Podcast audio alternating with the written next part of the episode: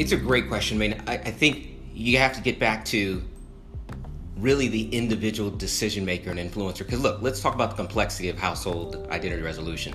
We got multi generational households, and that's thanks to COVID. People moved back with their parents. Some have moved back out. Some have stayed. We got multiple property ownership. So a lot of people who were in the Northeast all bought houses in Miami or someplace warm or someplace where there weren't outdoor restrictions. So they have multiple dom- domains that they're managing.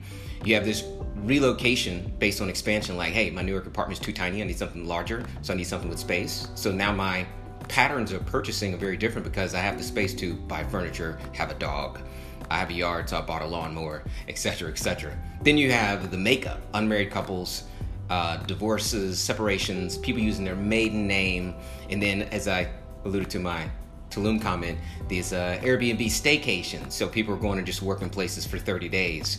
So you have to really take a step back and say, okay, what? Let's look at the product categories you represent, and figure out what uh, you know household identity resolution approach works for us. And let's take the difference between if you're an insurance company and selling toiletries and makeup. You know, if you're insurance product for homeowners insurance, it governs the home. Likely, one decision maker just decides this is the policy. Um, but it governs the entire domain. You know, if you look at like toiletries, toothpaste, and soap, this is the soap and the toothpaste our house uses. Um, so everyone can identify with that in the house. But if you get into makeup, that's highly individualized to that person because it comes down to you know complexion, skin tone, skin issues, all that stuff. So it's a sliding scale. You really have to look at the category you're in and say, how do we need to get to the ultimate uh, influencer for all the purchases? You really have to focus on life events as signals that you need. So I think one of the big things I'm a proponent of is what other data signals can you map? Can you map location data and, and, preferences where the person visits? Can you can you port in uh, social signaling? What are people talking about? What's the chatter? Can you map on search intent? Are they actually looking for the product in the category?